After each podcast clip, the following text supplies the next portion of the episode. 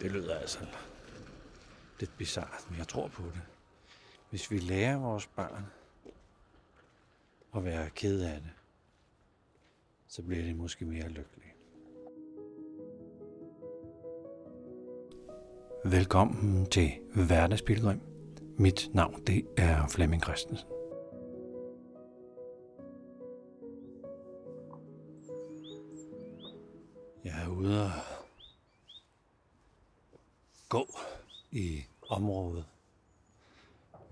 Kolonihaverne omkring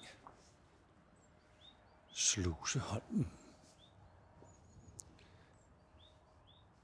Der er en masse knopper på træerne. Der er en masse blomster på træerne. Foråret er ved at lande.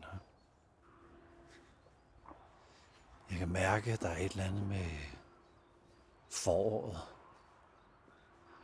som både gør mig sårmodig, men også sådan naturlig glad, fordi safterne stiger, og noget springer ud. Det hele fornyer sig den gode fødselscyklus starter igen. Så foråret er, jeg er normalt ret glad for foråret. Måske især for, at varmen kommer. Der er også noget sovmodigt over foråret, og jeg, jeg er faktisk ikke helt sikker på, hvad det, øh, hvad det handler om. Jeg har en fornemmelse af, at det faktisk er sådan lidt, uh, lidt bizart. At det er ligesom om, at foråret og alt det gode vasker vasker det væsentlige væk.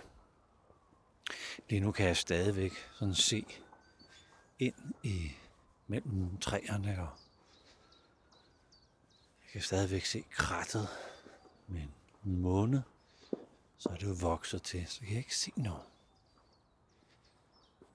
Og det er jo som regel smukt. Tingene er tilvokset. Men der er et eller andet med nøgenheden. I, ikke i vinteren. Fordi det er ligesom om, at der er for meget. Der er for meget udslettelse i, i vinteren. Det er hårdt, det er koldt, det er frost. Intet kan leve. Der er intet håb. Sorte pest. Den kolde pest, den mørke pest Og lammet landet. Men sådan starten af foråret, der begynder med sådan at bløde, bløde lidt op og der er stadigvæk håb. Men, øh, men øh, jeg ved sørme ikke, om det, det er fordi, jeg trives i, når det er, når det er svært. Jeg trives ikke, når det er dødt, og når det er koldt, og når det er mørkt. Men på en eller anden måde, så giver det så giver det kræfter, når ting er svære. Når noget skal hjælpes i gang. Eller man kan, man kan hjælpe noget på vej. Så jeg kan godt lide at gøre klar til foråret. godt lide at beskære og smågøde lidt og ja, gør klar. Men når, når foråret tordner i sine farver og det hele springer ud, så ligesom så skal man jo ikke røre noget, så skal man ikke klippe mere. Så, så kører det. Så kan man stå, stå der og nyde det. Det er sådan lidt øh, finurligt.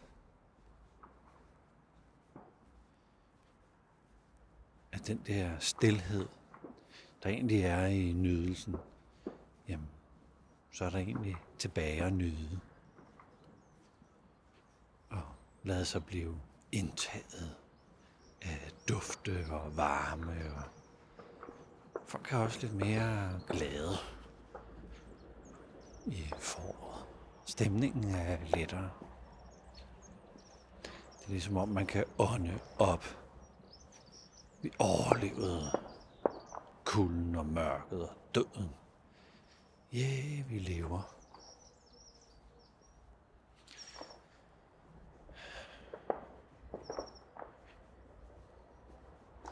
Så måske øh, er, det, er det, kan jeg godt lide, når det er lidt svært eller lidt bøvlet. Eller... Ja, ja. Glæde. Kan man jo bare... Man kan bare gå sig en tur. Man kan bare sætte sig, eller man kan bare mødes med nogen, så er der, så er der glæde.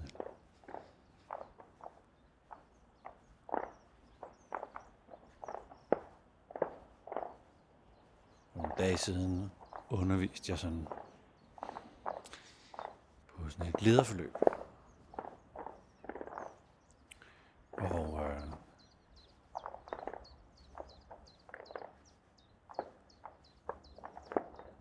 det der med, jamen, hvis vi kigger på et team, hvad er misæren så? Hvad er, hvad er dilemmaet? Hvad er modsætningerne? Hvad er det der egentlig... Åh, oh, hvis vi lige fik drejet på det håndtag, eller åbnet den lem. Hvad er det så, der kan sættes øh, fri? Jeg tror faktisk, jeg er mere interesseret i at finde ud af, hvordan man sætter, sætter noget frit. Hvordan man får adgang til det, der skaber lykke Og selve det at stå med lykken.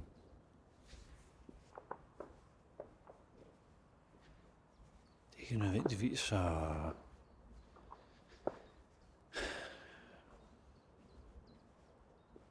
som om der ikke er et... Det er det, der er målet. Målet ikke er, uha, så bliver jeg lykkelig. Åh oh, nej, hvor dejligt. Så har jeg købt det her nye sommerhus, og så, så kan jeg rigtig sidde der på terrassen i foråret. Og, uha, nu, nu er jeg sørme lykkelig.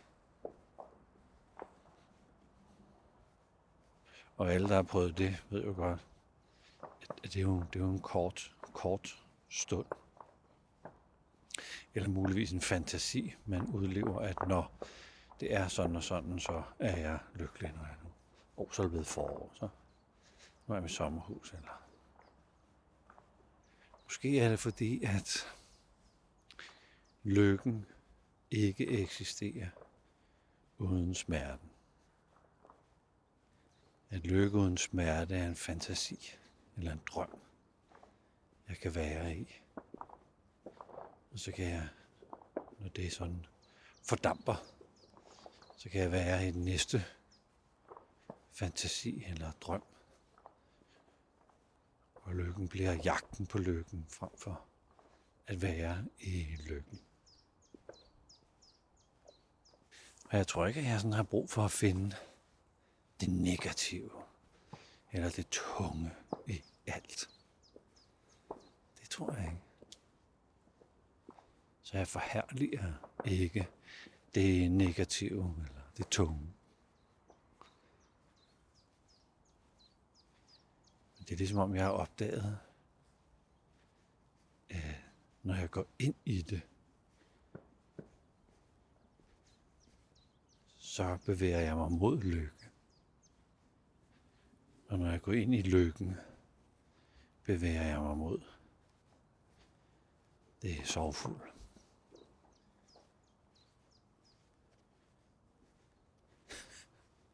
Sorgfuldt. Jeg bare sige, endnu en gang, så opdager jeg noget nyt om, hvordan jeg synes, at tingene hænger sammen. Og det, det vidste jeg faktisk ikke, at jeg gik rundt og tænkte. Og jeg har jo egentlig bare handlet på, at jeg kan mærke, at jeg går rundt. Midt i foråret, der pipler, og så har en lille, øh, en lille sådan, ah, og kan vide, hvad den der øh, egentlig var for en størrelse. Og det er faktisk ikke en aktiv proces at opsøge sorgen, eller det svære, eller det mørke. Det er heller ikke en aktiv proces at skabe lykke i mit liv. Jeg tror, det er en mindset. Jeg tror, det er en tilgang. Jeg tror, det vil øh, forstyrre eller forgrimme, hvis man gik sådan aktivt ind og finde det sorte, det dystre. Jeg ved, der er mange kunstnere, der skaber for det der dystre sted. Fordi der er en masse sandheder om, om tilværelsen, der pludselig træder så tydeligt frem. Og jeg ved, at når de jagter at komme derhen, så går det galt. Men når de ved, at det altid er der, bare læner sig ind i det, så opstår der masse skabertrang og kreativitet og menneskelighed. Og jeg ved, når folk de jagter lykken, så går det galt. Fordi så er det jagten, der pludselig bliver det væsentlige. Og lykken er lige her. Man kan bare læne sig ind i lykken. Og jeg tror, det jeg opdager med min vandring her i dag, det er, at når jeg læner mig ind i lykken, læner jeg mig også ind i sorgen, og når jeg læner mig ind i sorgen, så læner jeg mig også ind i lykken. Det er ligesom om, det er den samme ting.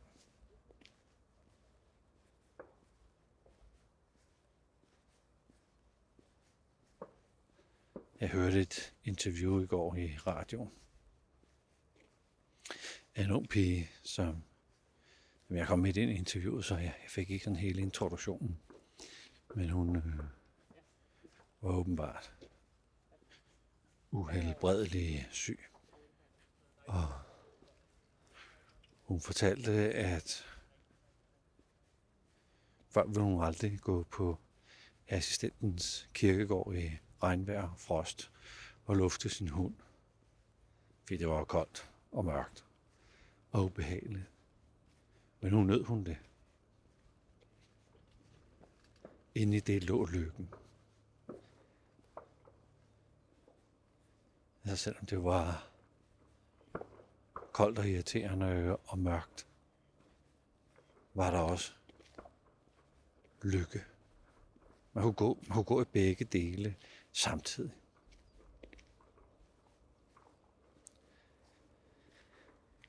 I min kærlighed til Louise er der masser af lykke og kærlighed.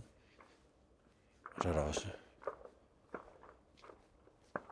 sover over ikke at være sammen hver dag, eller sover over, hvis jeg kommer til at sige noget åndssvagt til hende, eller bare i dårlig humør, eller har haft en dårlig oplevelse på arbejde, eller et eller andet.